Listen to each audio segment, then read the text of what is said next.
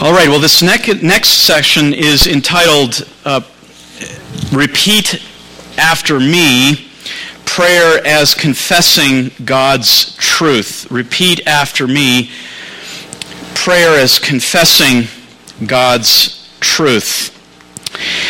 Now, when we think of the topic of prayer, we often recognize that there are various elements that are fundamental to making prayer effective.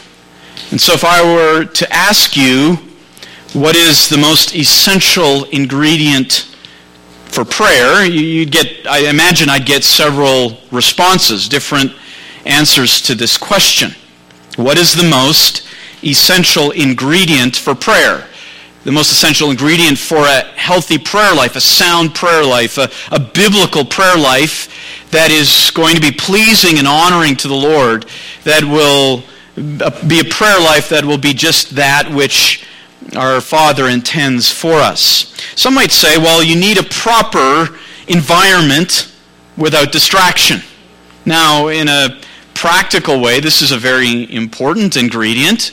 Uh, we could acknowledge that. Environment is important. Jesus himself would often slip away into the wilderness to pray. We see even in his own life that he would go to a certain place that would create the right environment for, for communion with God. And certainly we read even in his teachings his command to go into the closet, to, to go into privacy and there prayer also, pray also so that uh, you would not be putting your righteousness on display in that sense. Others might say that the essential ingredient for a healthy prayer life, the essential ingredient is discipline or determination. That if we are going to have uh, a robust uh, practice of prayer, you need that discipline. You need that resolve that you're going to make this happen. You're going to plan it into your schedule. You're going to set the alarm clock and, and you're going to work your way through that. And certainly, determination and discipline are important as well. Jesus himself said in Matthew chapter 18, if you look at that parable he taught, using the parable of the persistent, disciplined, determined widow, he taught that we must pray and not lose heart. So, certainly, determination and discipline are essential for prayer. The question is, is that they are those things the most essential for a healthy prayer life? Some would say that you need an attitude of faith and expectation. That if you are going to uh, cultivate a, a vibrant prayer life and move from being perhaps rare in prayer to being more average and then up into the category of being great in prayer, strong, healthy in prayer, you need this attitude of faith and expectation. And there too, we find biblical precedent for that James chapter 1 tells us that in the midst of trials, when we don't know uh, what to pray for, uh, when we struggle, James chapter 1 says that we are to pray in faith without doubting. For the one who doubts is like the surf of the sea, driven and tossed by the wind.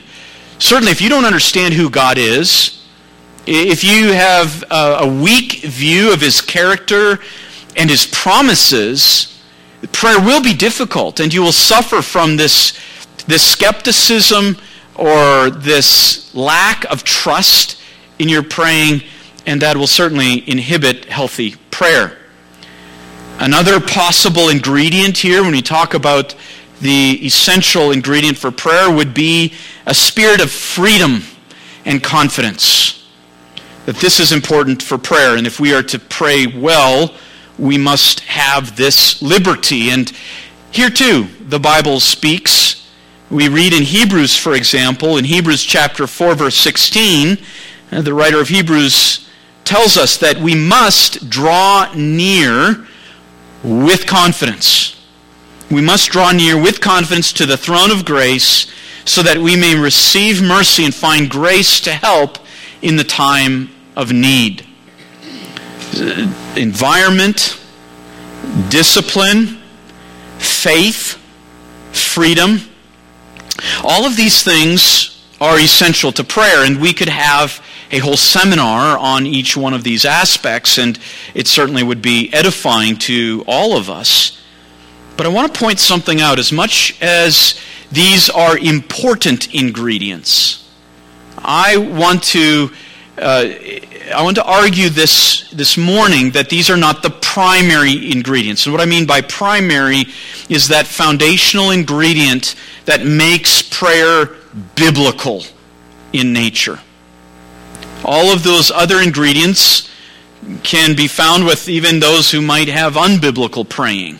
But there is one ingredient that is primary that sets biblical prayer off from unbiblical prayer, that sets healthy, sound praying off from that which is weak and misguided. The ingredient that we are talking about here is, is essential for a prayer, a healthy prayer life and it is an ingredient that I will even say is important to add even before the first words of the praying begins. And it is the ingredient of listening. And I want to spend time properly defining this. The ingredient that is primary, the essential ingredient to make prayer biblical in nature is that it be listening. Listening specifically here to what I will say is the speech of God. Listening to the speech of God as it has already been spoken to us in the pages of Scripture. I want to state this right at the beginning that the, uh, the when I talk about hearing from God, I'm not talking about neglecting the Bible, what he's already spoken, and attempting to try and get new, fresh revelation from God. That's not what I'm speaking of when I talk about listening to God. I, I want to make that very clear. Uh, th- there are whole movements dedicated to this idea of trying to get new revelation from God and believing that that new revelation from God is what is the the, the secret key to success in living the Christian life or even to success in praying. And so there's all kinds of things that are done and all kinds of claims that are made to try to get this, this special revelation. But I'll be unequivocal and, and I'll be clear on this. God has not left us with a need. He has given us His Word. He has already spoken to us. And he has spoken to us in such a way that what he has said is all we need to live a life of godliness today. He hasn't left anything out. He hasn't left us in the dark. He hasn't left us in, in our individual lives in a vacuum or in the absence of truth that we need. And to have a, a, response that says, well, I need new revelation or fresh revelation from God for me to live a vibrant Christian life is severely misguided and it downplays that precious truth that God has already spoken. So we need to listen. And no other factor than listening to God's speech in His Word will, will be as important as, as this factor as listening to God in His Word.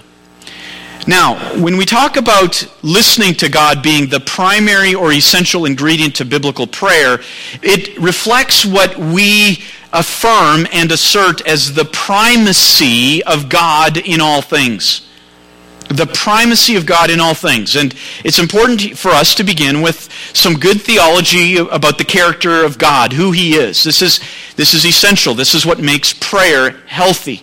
Uh, it begins with understanding who God is. And God is, we, we call God primary. He is the foundation for all things, including the foundation for praying.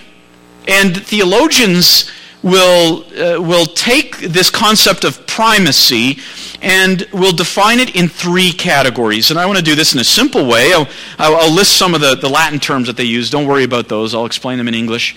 Uh, but we can take the concept of God's primacy, that He is foundational for everything in creation. And We can put it into three categories. The first one is this God is what is called the principium essendi. God is the foundation for existence. God is the foundation for existence. If God didn't exist, neither would we. And even our ongoing existence is possible only because God does exist. He is the one who spoke all things into being, as we heard earlier this morning. He is the one who spoke all things into being by the power of his word. And Hebrews chapter 1, verse 3, and Colossians chapter 1 talks about how God holds all things together, every single atom, every molecule in creation, in the universe. He holds it all together by the power of his being. He is the foundation for existence. We also speak of God as being the foundation for knowing. God is the principium cognoscendi, the foundation for knowing. That the only reason why we can know things is that God knows things. And the only reason that we can know things is that God has revealed those things to us. He has revealed truth to us in general revelation. He has revealed things to us in the testimony of the world that He has created. His fingerprints are all over it, they're unmistakable. It is His truth. And He has revealed knowledge to us in His special revelation, in His Word. And we can know things today. We can talk about being certain in things today, of being confident in things Uh, in, in knowing things today because God has spoken them. We know that Jesus is the Lord. We know that he died on the cross for our sins.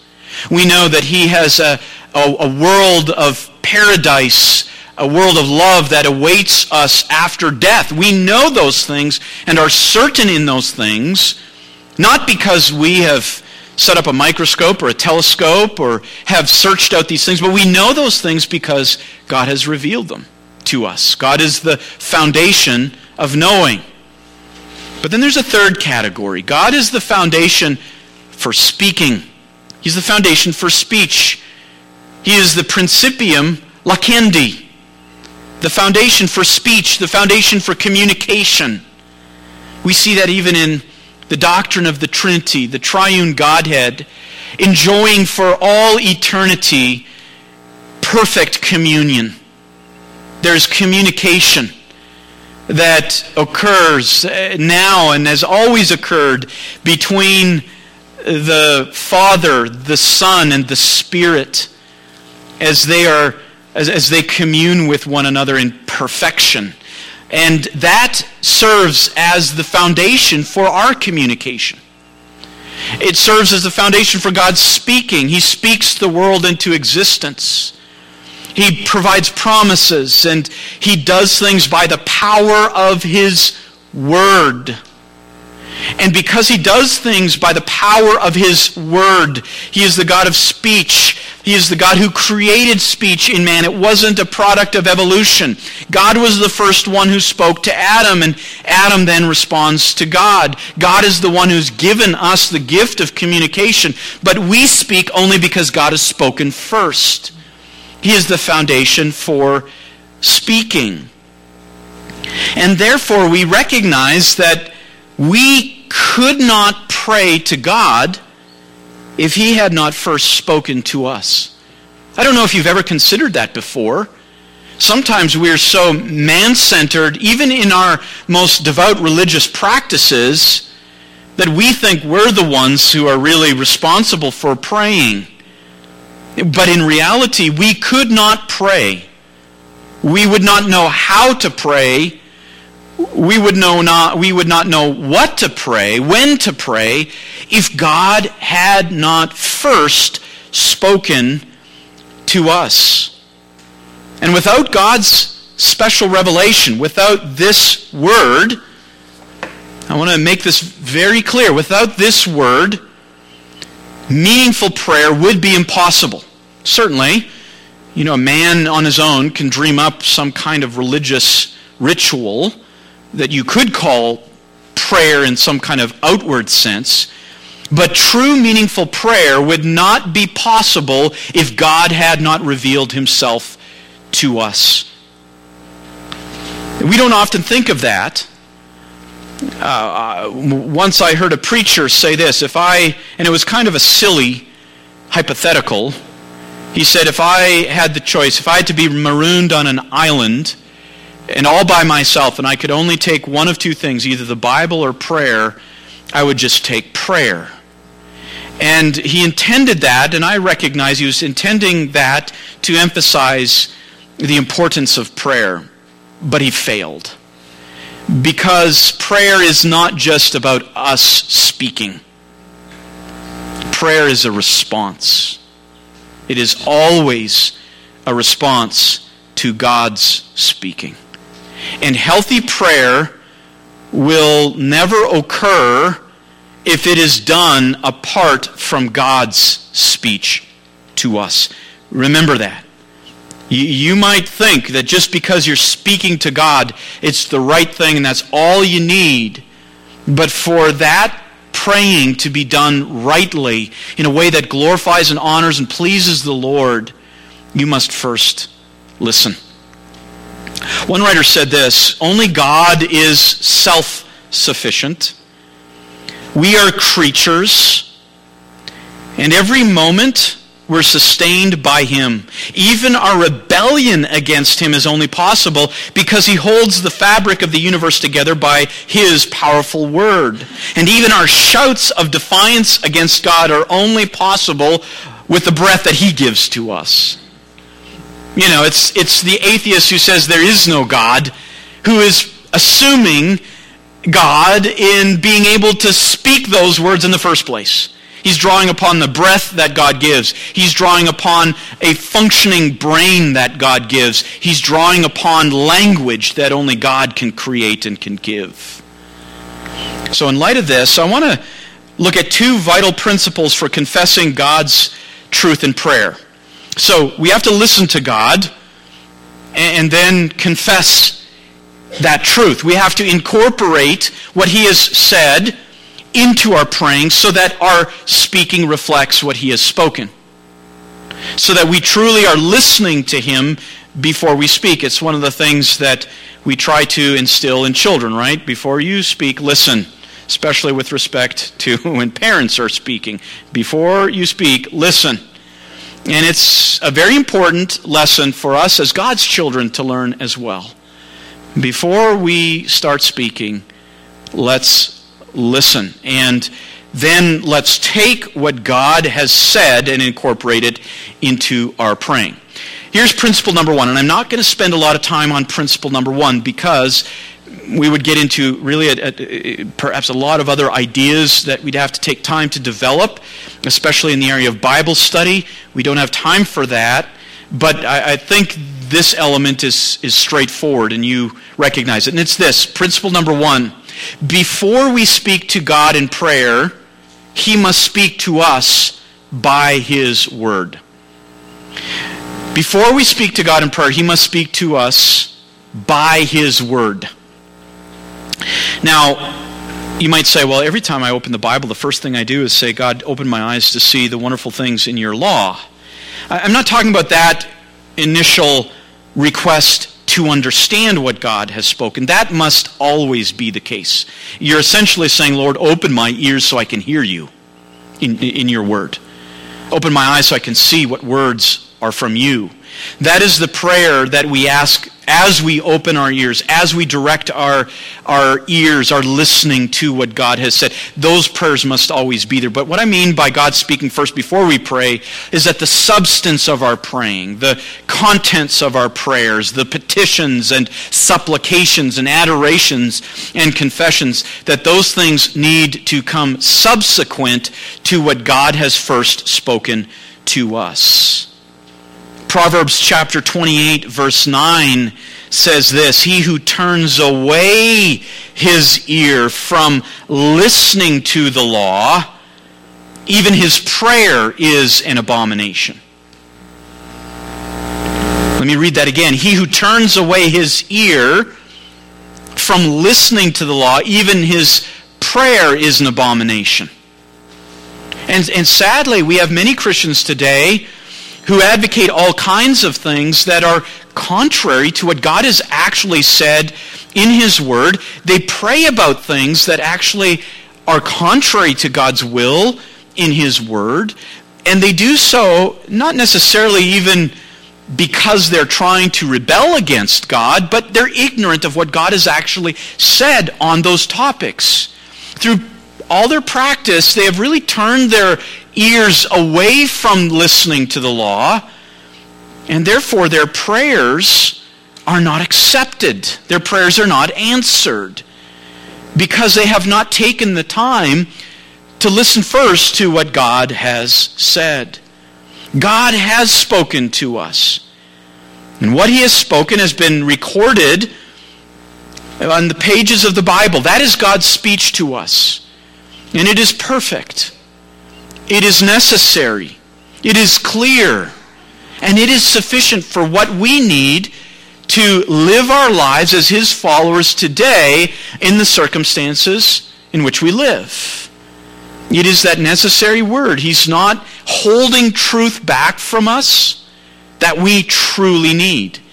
He is not holding knowledge back from us, which is somehow essential for us to make the choices and decisions that we need to make in our present lives. He has given us that which is essential for us in His Word. And it is the Bible, therefore, as part of His primacy, the Bible that motivates us to pray, it, the Bible that instructs us how to pray, and it is the Bible that determines what we should pray.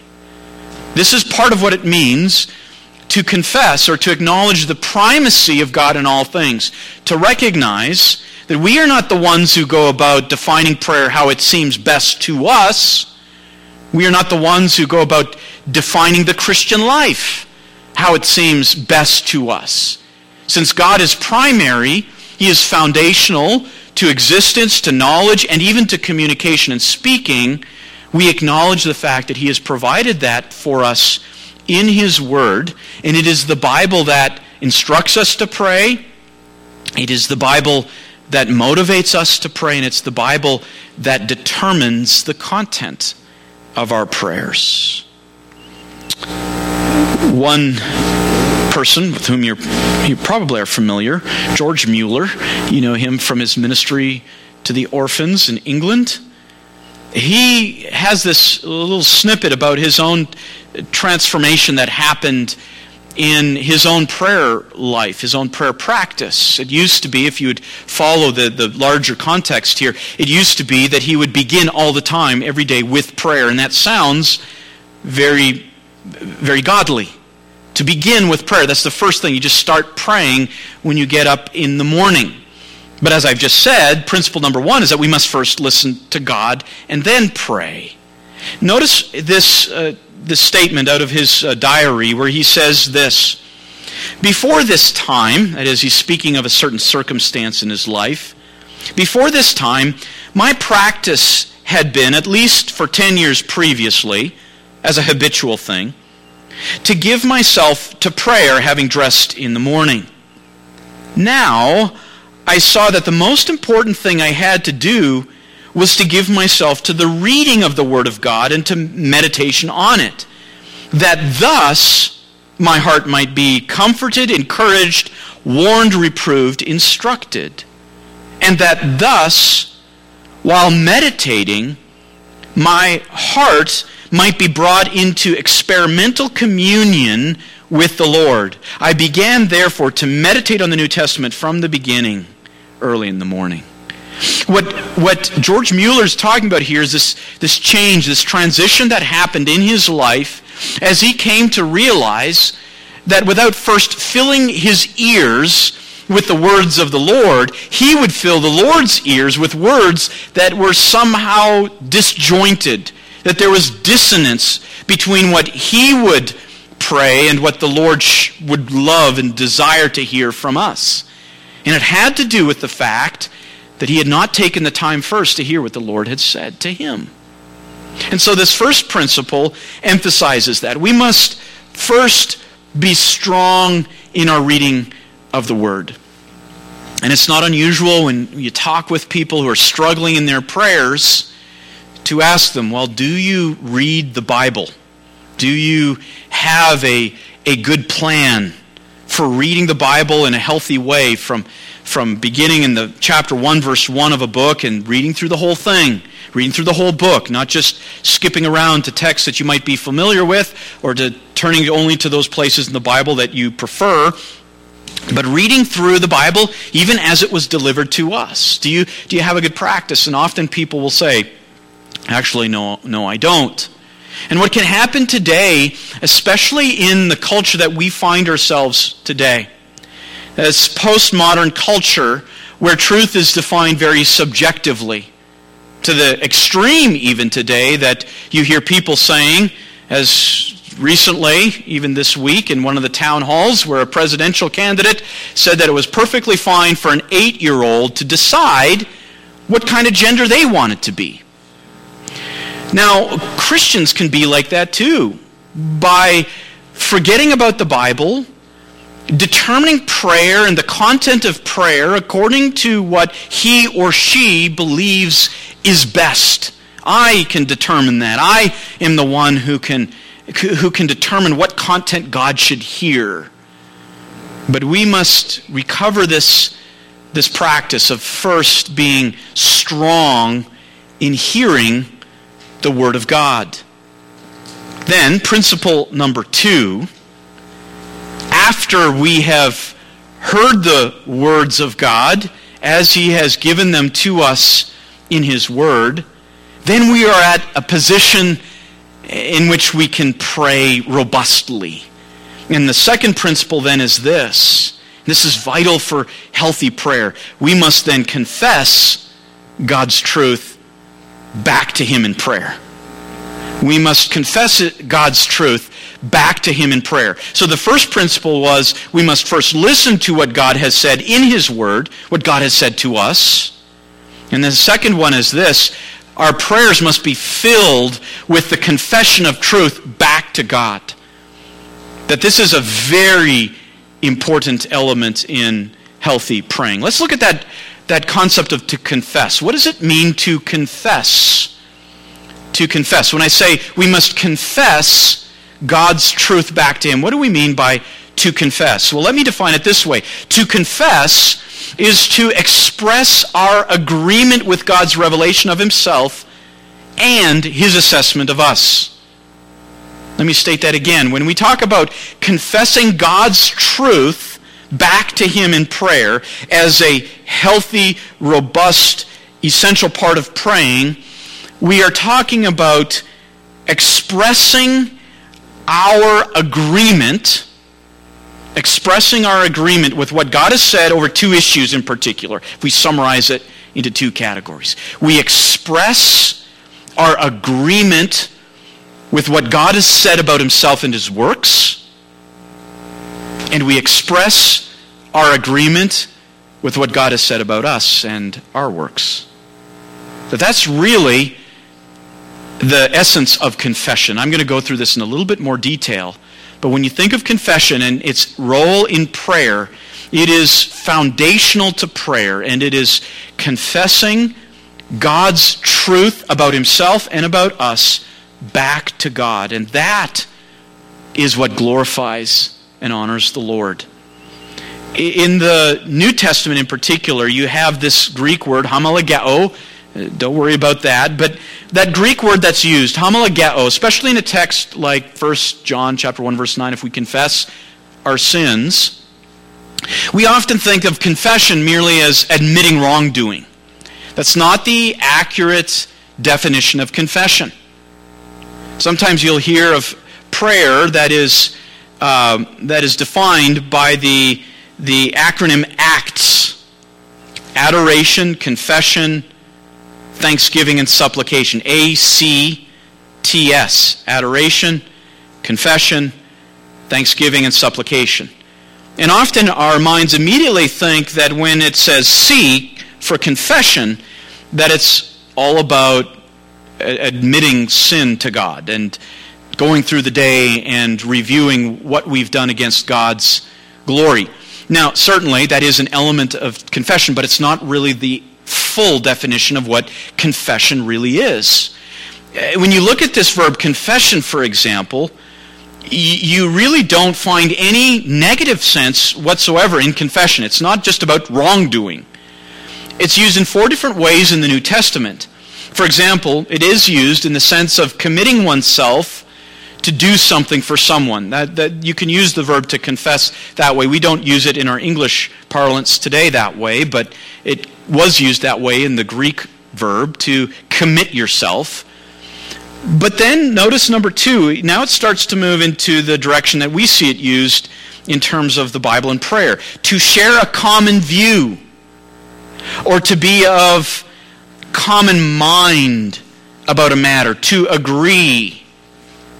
Or number three, to concede that something is factual or true, to grant or admit that something is true. Or number four, to acknowledge something ordinarily in public that has the idea of public confession. But it doesn't have a necessary, decidedly negative attitude towards it. It comes from the idea of, uh, of the concept of homo and logos the same word. Homo and logos. Homogeneous, for example. The same.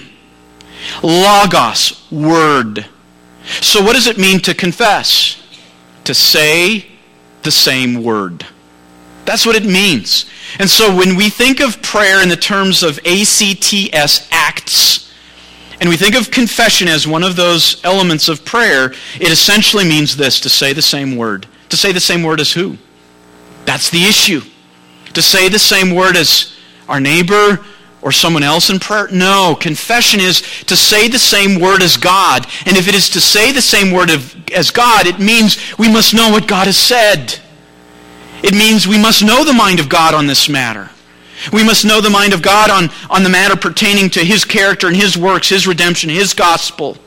We must know the Word of God as it pertains to who I am in my state, to what I have done in my works, whether good or bad. We must know the Word of God. And so prayer then is confession when we first have listened to what God has stated on these things, and then we say, I'm going to agree with that. And I'm going to confess these things according to how God renders them. Thus, to confess does not mean you're telling God something he does not know. Uh, sometimes, especially you know, in, with little children, and they're, they're sometimes not uh, seeing all things as they should, but they'll have this idea of confession as admitting to a sin to God and that God really didn't know about it, and so they're opening up and telling him what was done in secret. And you have to say, well, no, he knew about that long before you ever committed it. He knew about it when you committed it, and he knows all things and uh, always knows all things. But it is not, confession is not telling God something he doesn't know, either about himself or about us and what we've done. to confess is to express our acknowledgement of the way things really are as God sees them. To confess means that that we acknowledge the way things are according to how God sees them. That's an important part of worship. That is an important part of worship. In fact, I'm going to be looking at a few hymns in just a moment, but one of the aspects of what we do together as a, as a body, as a church, is confession. And when we sing these songs, understand this. When we sing many of these songs, they are prayers. And what we are doing is confession. It is corporate confession. And it is not just a confession of sin. Many of these prayers don't even mention our particular sins at all. It's confessing who God is. It's confessing what reality is as God has determined it to be. And that's what we do when we join our hearts and voices together in singing these songs. We're making a confession. We're saying the same things as what God has said.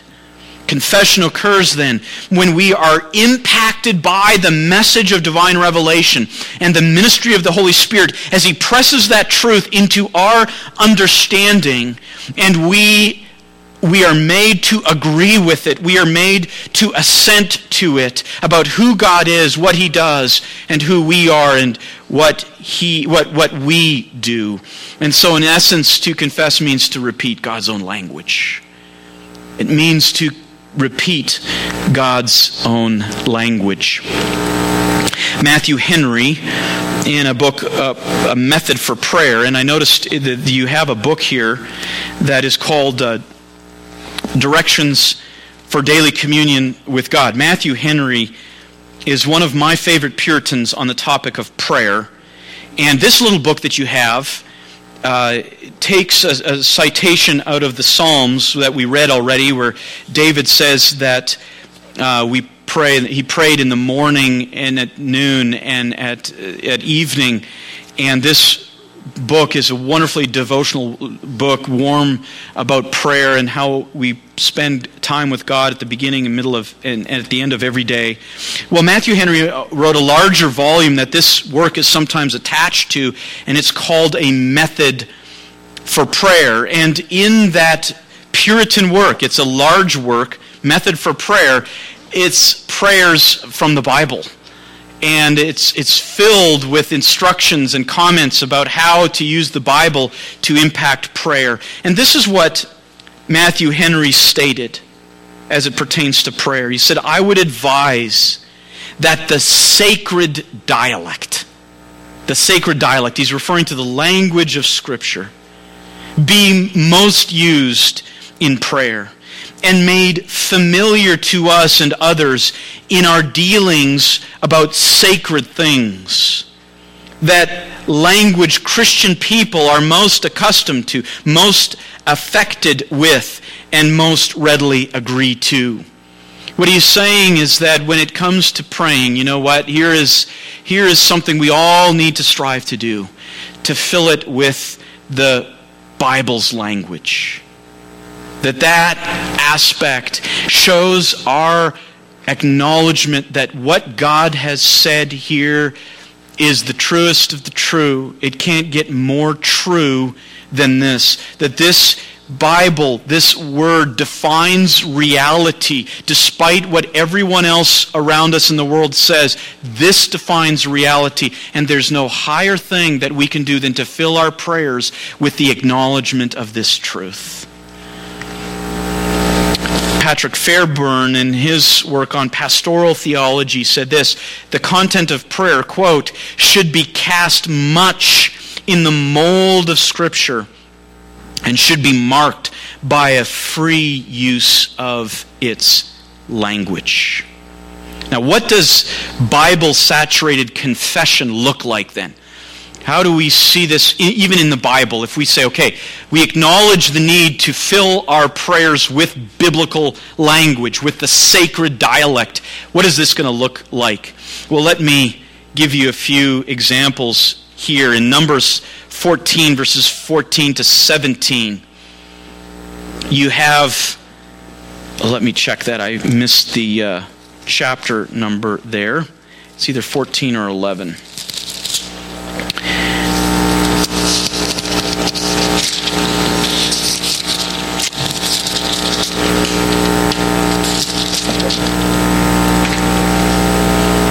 It is Matthew, or it is Numbers 11.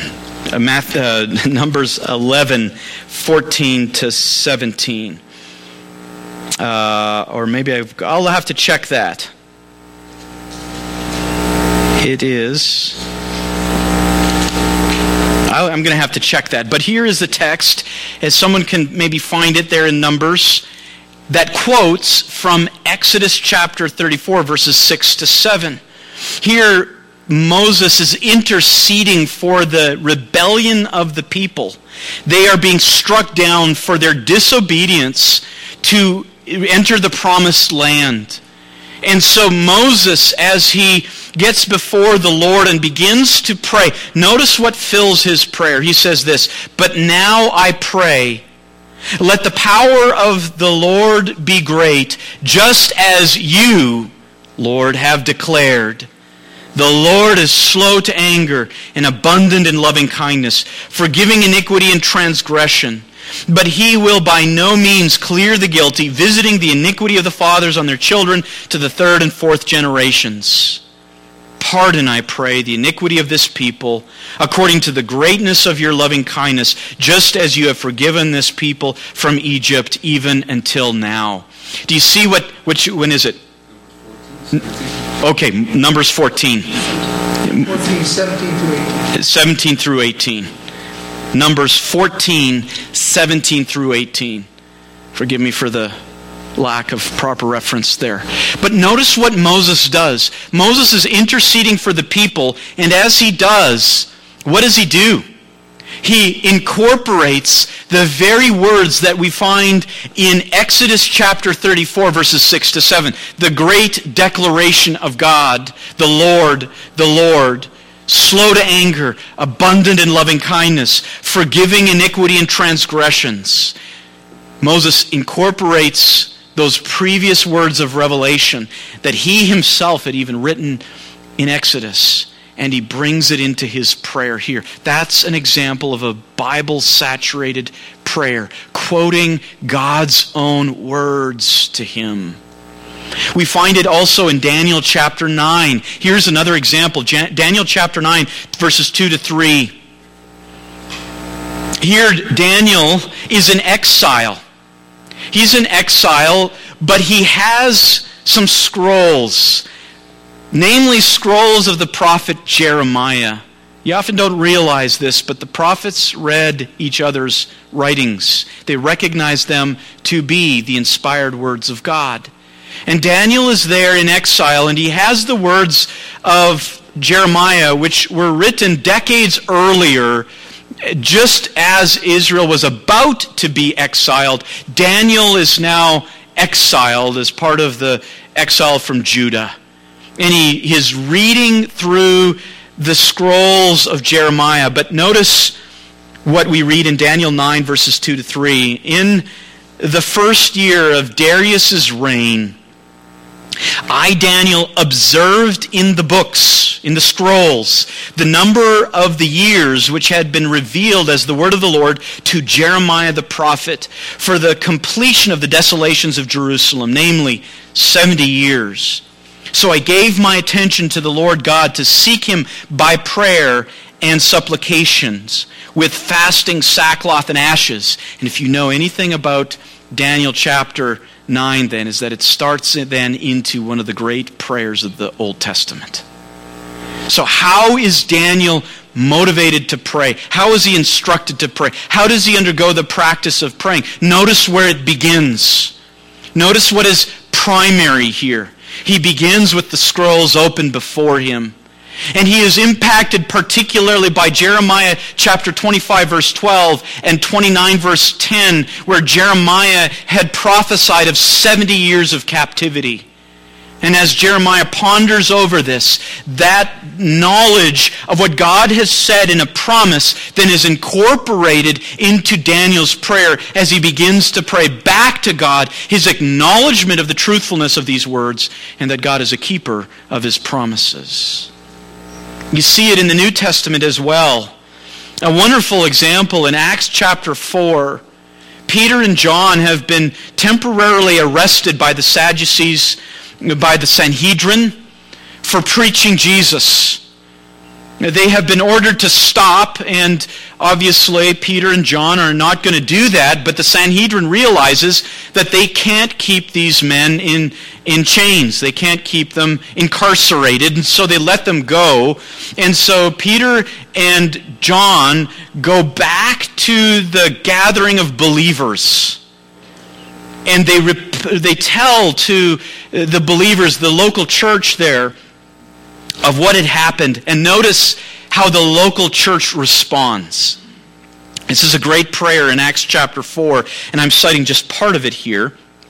And when they, they, that is the gathering of those New Testament saints, when they heard this, they lifted their voices to God with one accord and said, O Lord, it is you who made the heaven and the earth and the sea and all that is in them who by the Holy Spirit through the mouth of our father David, your servant, said, Why did the Gentiles rage and the peoples devise futile things?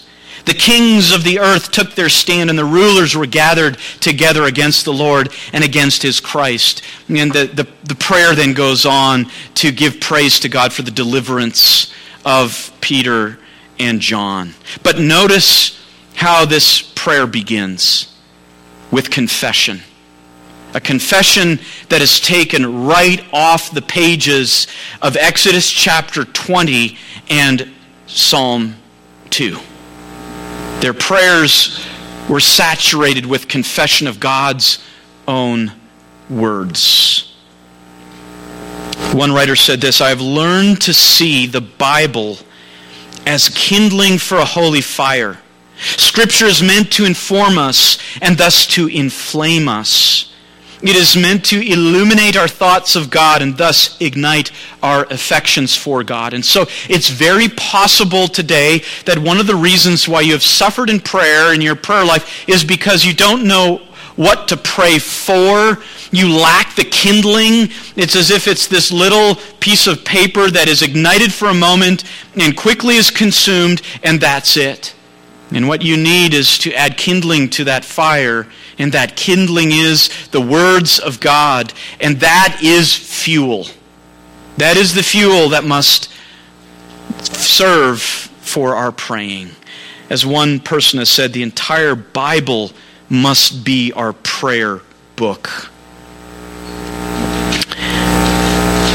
Donald Whitney, who has written some works on this, said this one of the reasons Jesus prohibited the empty repetition of prayers is because that's exactly the way we're prone to pray. Although I don't merely recite memorized prayers, my own tendency is to pray basically the same old things about the same old things. And it doesn't take long before this fragments and the atten- before this fragments the attention span and freezes the heart of prayer. The problem in our praying about the same old things the problem is not our praying about the same old things, for Jesus taught us to pray with persistence for good things. Our problem is in always praying about them with the same ritualistic, heartless expressions. In my experience, the almost unfailing solution to this problem is to pray through a passage of Scripture, particularly one of the Psalms, instead of making up my prayers as I go praying in this way is simply taking the words of Scripture and using them as my own words or as prompters for what I say to God. Now, what do we confess specifically? When we use the Bible, what are some things that we confess as we think about making our prayers more robust, fortifying our prayers with the words of God as we say the same words as God, as we confess? Well, we confess truth about God and that God is our God. Those are primary confessions that must fill our prayer. When we pray the attributes of God in our prayer, that God is self-sufficient, that he is omniscient and omnipresent, that he knows all things, that he is truthful and faithful, merciful and abundant in loving kindness, and that he is our God. Matthew chapter 6 verse 9. You will look at this, uh, this prayer later. Jesus gives a model prayer and notice what it begins with. A great statement of confession. Our Father who is in heaven. That is one of the most profound confessions you can make it is a confession about his character. He is in heaven. He is transcendent. He is sovereign. He is ruler. But notice it is included with that is a personal possessive pronoun. Our Father. He is not just God. He is Father. And he is not just a Father. He is our Father. This is the great marrow of our theology. Romans 8 verse 15, we have been given a spirit not a spirit of slavery leading to fear, but we have received a spirit of adoption as sons by which we cry out this great confession, Father, Father. Galatians 4 verse 6 says the same things, same thing. You are sons, and because you are sons, God has sent forth the spirit of his son into our hearts, crying, Abba, Father. That is one of the things that that we so often skip over. most of us will begin our prayers with Father, right? You know, we sometimes will say our God or, or Lord, but one of the most common things, the titles that we use, is our Father. But that little phrase is usually the most ignored, neglected aspect of all our praying. Our Father. What a great statement of confession. Because God has said He is our Father. He said, I will be a father to you. And the very act of praying is acknowledgement of that. And it is a far more profound theological confession than we ever realize. We confess it in other ways too. We sing songs like Immortal, Invisible, God only wise, in light inaccessible, hid from our eyes, most blessed, most glorious, the Ancient of Days, Almighty, victorious, thy great name we praise. This is a prayer of confession. And you can work your way through a hymn like this on your own. That's prayer. Or you can come together with other believers and sing this and know this is a prayer of confession. This whole hymn is filled with the attributes of God. And we are simply saying the same things that God has said about himself to us. We also confess truth about Jesus, that he is the Christ, the Messiah, the anointed one, the promised one, that he is the Son of God, that he is God incarnate, and that he is our Lord and Savior. Again, one of the, the second most neglected aspect of our praying and in our typical Christianese is the last part of our prayer when we say, In the name of our Lord and Savior, Amen. You know, we, we tend to add the, those on like bookends, you know, kind of the Dear John and the Sincerely Yours of a letter, and we don't necessarily even mean those things. They're just stuck on there. But the Our Father is that great statement of confession. And that ending to our prayers in the name of our Lord and Savior Jesus is also another great confession. We confess Him, Jesus, to be the Son of God, to be God incarnate, to be our Lord and Savior. So we see these great confessions in other places, such as Matthew 16, verse 16, where Jesus says, You know, who do the people say that I am? And Peter says, Well, you are the Christ, the Son of the living God. And, and what does Jesus say to him in response? This has not been revealed to you by flesh and blood, but by my Father. You are saying the same things that my Father says about me, that I am the Christ. And so when we make these statements, Jesus is Lord, those statements, when we sincerely mean them, do not come from the flesh. They are not given from any other source than through the revelation of God and His Word and by the movement of the Spirit within us that prompts us to say, Jesus is Lord. John verse 20 verse uh, chapter 20 verse 28 when Thomas there sees the resurrected Jesus who just hours before that said unless I put my fingers in his wounds, unless I see them with my visible eyes and go through some kind of empirical study, I won't believe that he's alive. And all it takes is a brief second of revelation. No need to even show the wounds. No need to pull aside the robe to show the spear mark. And Thomas falls down and confesses the great confession, My Lord and my God. 1 John 4, verse 15 says, Whoever confesses that Jesus is the Son, whoever confesses that Jesus is the Son of God, God abides in him and he in God. So understand that in your prayers, even those times when you don't know what to pray and you're, you're struggling, that even the simple words, Father, I know that Jesus, your Son, is the Son of God. Even that simple statement, made in sincerity, is exceedingly pleasing to the Father. And certainly when we sing songs like Rejoice, the Lord is King, we are making these great confessions. Rejoice, the Lord is King, the Lord and King adore. Rejoice, give thanks, and sing in triumph evermore. Jesus the Savior reigns, the God of truth and love. When he hath purged our sins, he took his seat above. His kingdom cannot fail. He rules o'er earth and heaven. The keys of death and hell are to our Jesus given. Rejoice in glorious hope, for Christ the judge shall come and take his servants up to his eternal home. Lift up your hearts. Lift up your hearts. Rejoice. Again, I say, rejoice. This is a great prayer of confession of who Jesus is. We also tr- confess truth about ourselves.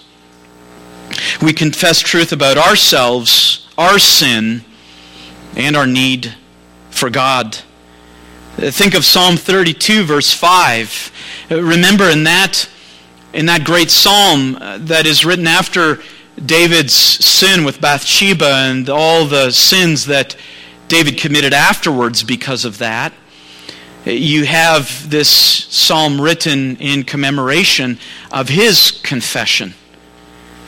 And after his, uh, his uh, body had begun to waste away through refu- refusing to confess, Nathan then confronts him and finally, David confesses, and he writes about it in Psalm 32 and said, I will confess my transgressions to the Lord. Daniel chapter 9, verse 13 to 20, going back to Daniel chapter 9, after he read uh, from Jeremiah, and Jeremiah saying that because of the sins of Judah, Judah will be exiled, and, and, and, and Daniel reads Jeremiah 25 and he reads Jeremiah 29 about all the condemnation against Judah for her sins, and therefore God would exile them for 70 years. Daniel reads that he's moved to prayer and he confesses not only these promises of God, but Daniel chapter 9 is one of these great con- confessional prayers of the sin of Daniel and the people. And we read in, as a summary here Now, while I was speaking and praying and confessing my sin and the sin of my people to God, we confess our sin and our need for God. And of course, 1 John 1, verse 9 says this If we confess our sins, he is faithful and just to forgive us our sins and to cleanse us from all unrighteousness. Again, understand this. This isn't just coming before God and, and saying, okay, I did this, this, this, and this confession here, homologeo, means I describe what I did in God's terms. That I don't describe them as I see them. Mistakes. I made a mistake today. No, we describe them by using the words of God to describe the sins that we committed. Finding those categories you know, it's one of the things today, you know, you hear Christians even say, so and so had an affair with so and so.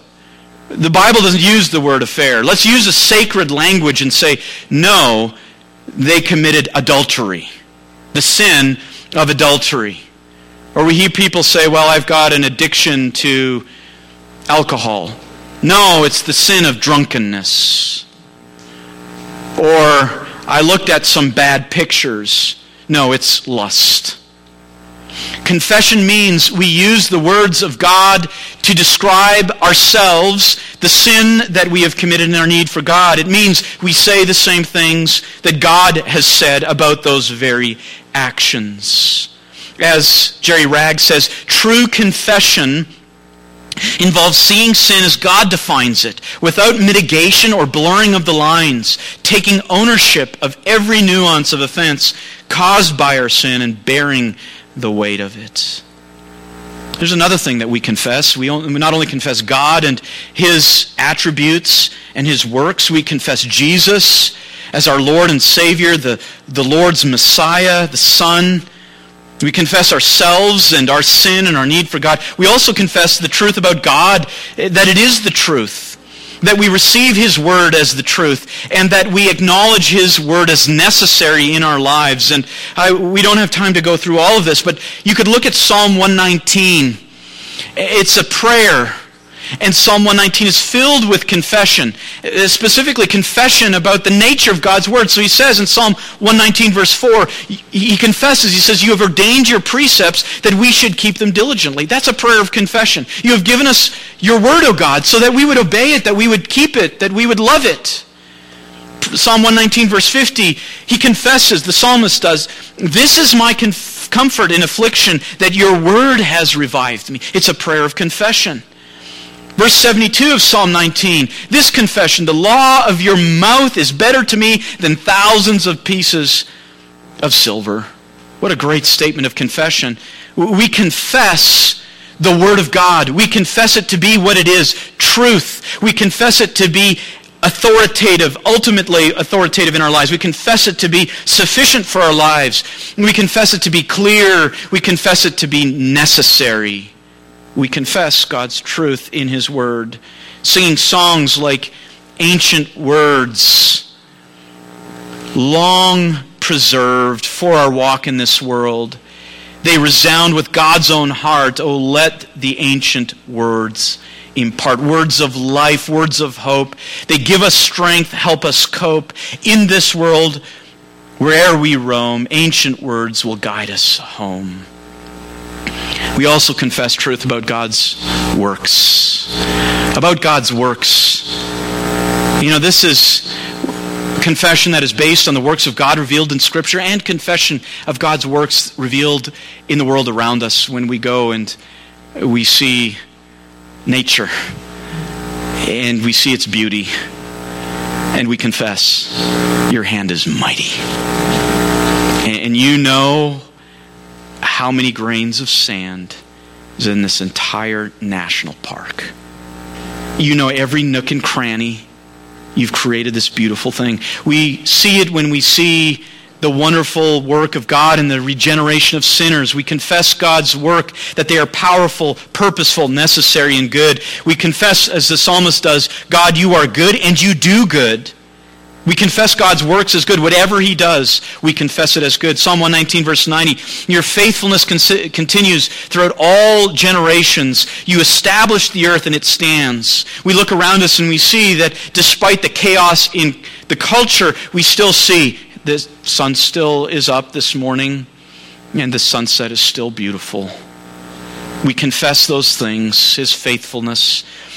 We confess it as the psalmist did in 145, verse 9 The Lord is good to all, and his mercies over all his works. This is what should fill our prayers. We just look around us throughout the day. We see the beauty.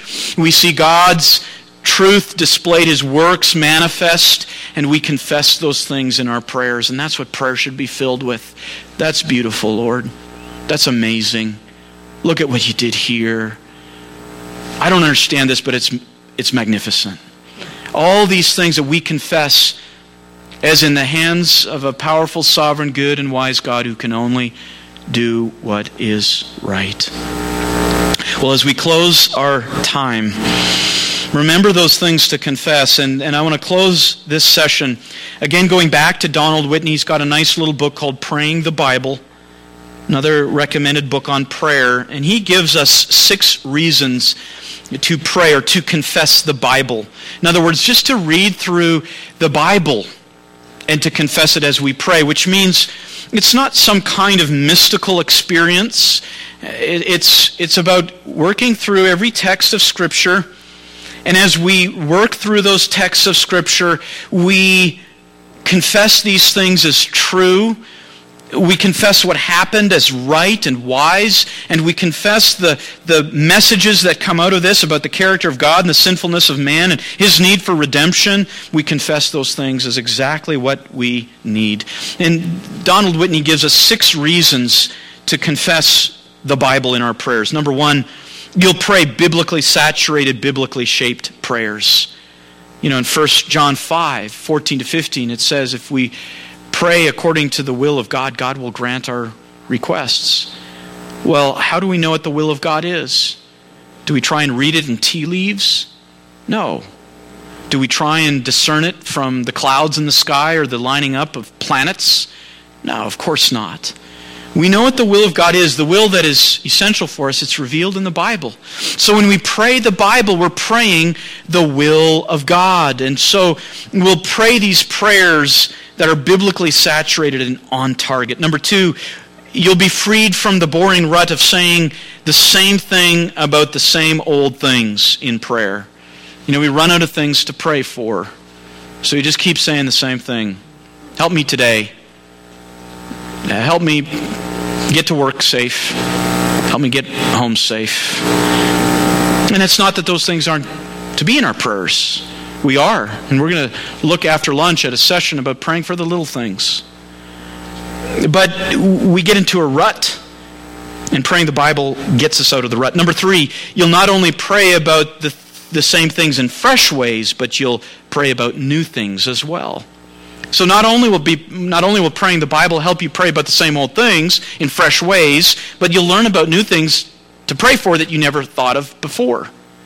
Number 4, you'll be more focused in prayer. This word uh, will be like that magnet that keeps your attention focused.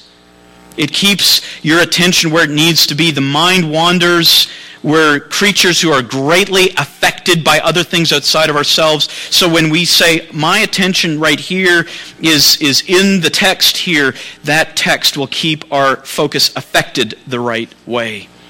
Number five, you'll become more God centered in prayer. When you listen to Him first and then confess His words back to you, you cannot help but become more theocentric in how you pray. And then, number six, you'll find that your prayers become more like a real conversation with a real person.